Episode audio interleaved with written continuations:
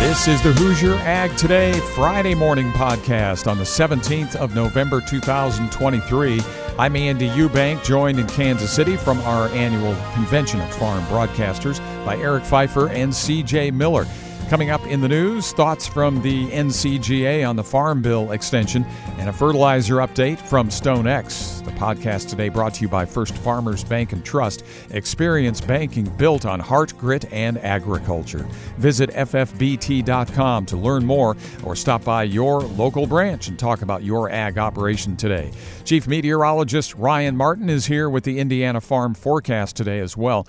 And grain and oilseed markets yesterday mixed analysis with Arlan Suderman coming up on the Hoosier Ag Today Friday podcast. At First Farmers Bank and Trust, we know that when agriculture thrives, we all do. It's the heart and grit of our agricultural communities that keep the crops coming in and the livestock cared for day and night. That's why we build financial solutions around the needs and schedules of our ag clients. If you're looking for a financial partner that has over 135 years' experience in understanding and supporting agriculture, we want to hear from you. Let's harvest success together. First Farmers Bank and Trust, member FDIC, equal opportunity lender.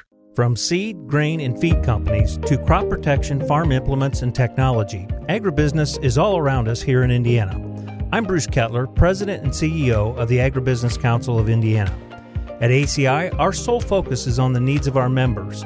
We advocate, educate, inform, and we invite you to join us in our mission. Visit our website, inagribiz.org, to become a member. That's inagribiz.org. The Agribusiness Council of Indiana, strengthening and connecting Indiana agribusiness.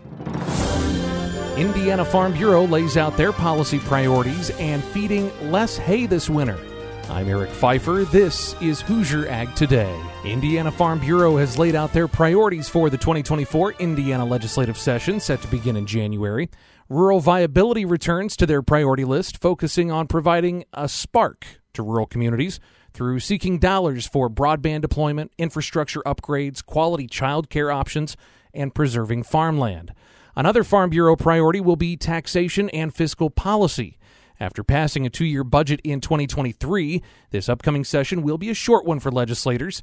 Indiana Farm Bureau Executive Director of Public Policy, Andy Tower, says they'll take this session to really lay groundwork for the 25 budget session. We heard a lot of conversations last year during the budget talks about concerns of increased uh, property taxes for, for homeowners. Well, our agriculture property taxes as well went up percentage wise about the same percentage basis. And so as we look to that next biennial budget in 2025, do we need to take another look at the farmland formula? Are there some tweaks that we can be making there to as as folks look to shift the tax burden around that we protect farmers as well as looking at maybe some potential overall state and local tax reforms. With more than 80% of land in Indiana devoted to farms, forests, and woodlands, Farm Bureau will prioritize land use and property rights as they say those continue to be threatened by development.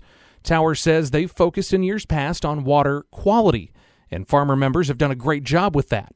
But this year, they're going to focus more on water quantity. And yes, absolutely, this LEAP project in Boone County and, and this conversation about water withdrawal from the Tippecanoe County area has risen this to the top. But as we've started talking to members, this water quantity concern is is much more widespread than, quite frankly, I think we all had a real appreciation for. And so this is another area we're going to be working with a group of members to to really dig into this to help help us think about long term what type of water, whether it's regulation, guidance, those type of things that we in Indiana need to have for the future of Indiana, not only today, not just five years, maybe 10, 20 years down the road. Tower goes into much more detail on each priority in the full hat interview at HoosierAgToday.com. He also gives a preview of the Indiana Farm Bureau State Convention coming to Fort Wayne December 14th through the 16th. Hay costs can be a significant factor in the winter feeding budget, but the latest guests on the Hat Soil Health podcast share one way that they can feed less hay. Elise Koning has the story. Devin Churchill raises cattle in Harrison County. He says that he and his father Cameron started integrating their livestock into cropland using a practice called regenerative grazing. We wanted to lean heavier into the rotational grazing, so now we move them with a, an intensive grazing principle where they're being moved often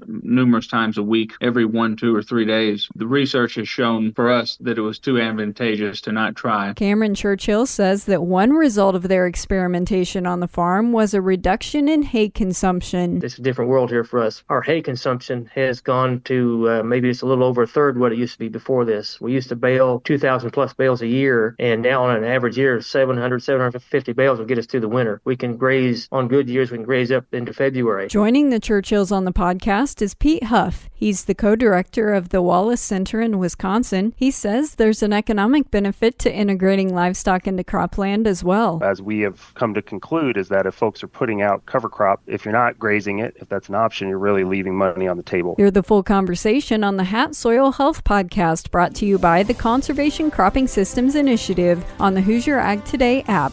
I'm Elise Koning. And I'm Eric Pfeiffer, Hoosier Ag Today, Indiana's Farm Network. Let's face it, operating a farm isn't going to get any less expensive this year. That's why an operating loan from Farm Credit Mid America is built to give you more cash back and more flexibility in how you are able to manage your funds. Learn more at fcma.com/operating and get an operating loan that pays you back. Loan subject to credit approval. Additional terms and conditions may apply. Farm Credit Mid America is an equal opportunity lender. I'm Chief Meteorologist Ryan Martin with Hoosier Ag Today's Indiana Farm Forecast. As we take a look at the setup here across the region, we're looking at a frontal boundary moving through here today. And that frontal boundary is going to be bringing slight precipitation, only a few hundredths to a few tenths. Uh, five, well, four tenths maximum is what I'm expecting right now. Coverage around 60 to 70% of the state. The big thing here today is not the amount of moisture that's coming, it's more the fact that we're not drying. Okay, that's going to be putting a little bit of a pause on field work, I think, through the day today. Colder air is coming with this as well. Look, we've just come off a very beautiful week with regard to temperatures, especially when you consider it's mid November. Little bit of a push back to reality here, I think, over the weekend. So temperatures not horrible, but cooler than where we were. I think we see some temperature moderation for Saturday afternoon, and we're actually above normal on temperature Sunday and Monday of next week. Big system moving in for next week on Tuesday, coming up from the southwest. That system has rain anywhere from a quarter to one and a quarter inches, coverage 100% of Indiana. Behind it, it is much colder. As a matter of fact, the cold air races in while there's still some moisture here, so I'm not going to rule out sloppy, wet snowflakes overnight next Tuesday night. And by the time we get to Wednesday, we are bitterly cold, and we stay that way through Thanksgiving Thursday.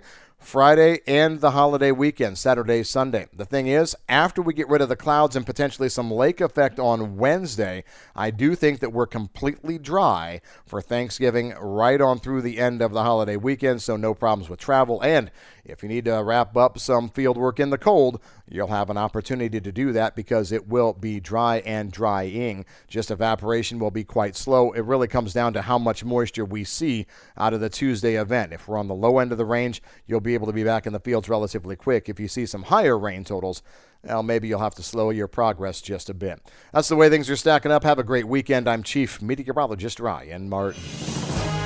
Corn futures turn around, everything else lower on a mostly weak Thursday. This is Hoosier Ag Today. I'm Andy Eubank with the Thursday Farm Market Review. Settlements coming up from the end of trade. First, market analysis. And from our farm broadcasting convention in Kansas City on Thursday, I got that analysis from Arlan Suderman, StoneX. Arlan, an interesting day. It looked like risk off to start everything lower. We did see some reversals, though. Corn, specifically in the ag markets, also the hog market turned around.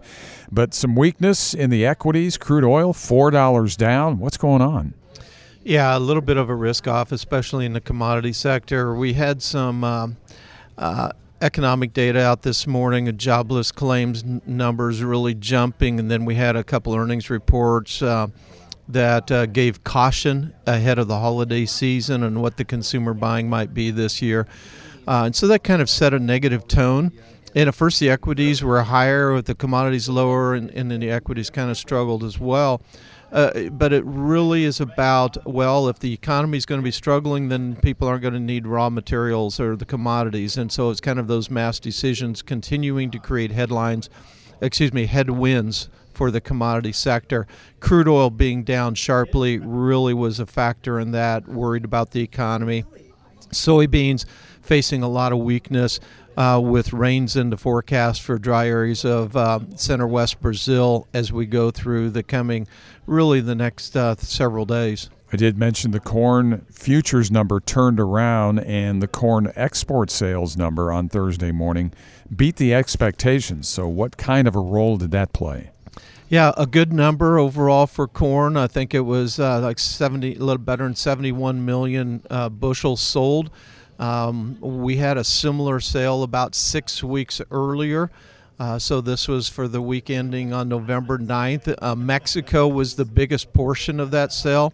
Uh, I think it was around 48 million bushels going to Mexico. So that was a big part of that volume. And it kind of keeps us on track to hit USDA's target for the year. Uh, the problem is that each time we have a big sale, the next week things kind of go slow once again. So we're going to have to have some of that sustained demand to justify an improvement in our export target. Uh, but overall, beyond that, corn really doesn't have a story right now, but that's largely been priced in. And so, with uh, prices getting suppressed, we held the, the recent lows, we held chart support, and I think we saw some funds just come in and cover some of their shorts. And um, at this point, it's what it looks like is a short covering rally. Beyond that, it really doesn't have a story. And of course, in soybeans, the, the issue is across the board, the entire complex oil, meal, and bean futures down really very weak overall. Yeah, and I was frankly a little bit surprised to see oil down so hard, even though it was just kind of sell everything in the complex today. Oil's already down there quite a ways, and with meal coming down, I thought maybe we'd get some unwinding of meal oil spreads, but uh, really didn't, and it's largely due to those rains in the forecast for Brazil. The model's got a little bit wetter. If you look at the European model, it's very wet, three to five inch rains across almost the entire soybean belt. Uh, but uh, the the American GFS is quite a bit lighter than that. We'll come out of this rain and we go hot and dry again, and we'll just see how much time we buy with these upcoming rains. We have been talking about that uh, center west Brazil dryness and it is an issue. When does it really become intensified as to the importance to the market? Well, I think it's we're getting to that point now, and uh, would these rains not develop, it would become significantly more important. But keep in mind, normal rainfall in November in center west Brazil is seven inches. Normal in December is nine inches. So if you got half of normal rainfall, yes, their soils are more porous, but you still have enough rain to make a crop. So that's why when you look at the data, it's very difficult to get tremendous losses in center west Brazil. Is it possible? Yes, and this is one of those years. But same time, further south, they're having good rains. In fact, extreme rains in some cases, and history says they'll they'll have an above trend yield there. So that's helping to offset some of the losses in the north. Let's move over to the cattle and hog markets and a $3 loss in live cattle futures. Hogs down early and then a turnaround. Let's start with the hog market. Why the turnaround? Well, we've been seeing some decent demand there, and uh, that's I think holding up a little bit better than expected. And you look at the number, the size of the slaughter we've been having, and particularly as we look ahead between Thanksgiving and Christmas, we should see some of the highest slaughter numbers. That's what we've been pricing into the market.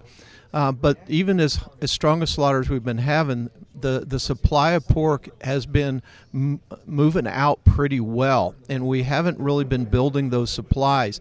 That suggests some perhaps movement of value down the chain from beef down to pork. Um, but export demand has been good.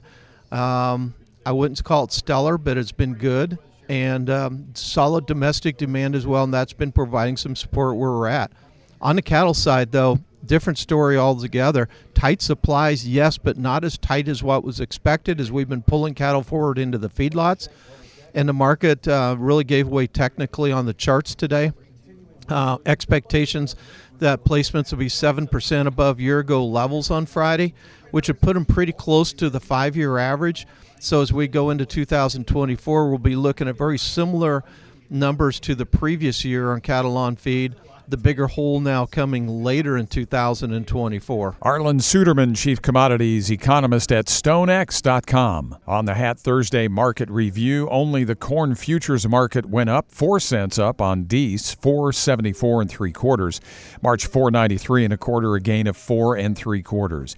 January beans down 24 and 3 quarters, 1360 and a quarter. And March settles at 1375, losing 24 and a half cents, 7 cents lower December wheat 553 and a half. Cattle futures week down 302 on December 174.75. December lean hogs 71.47 up 42. I'm Andy Eubank with the Thursday market review. This is Hoosier Ag Today, Indiana's most listened to farm radio network.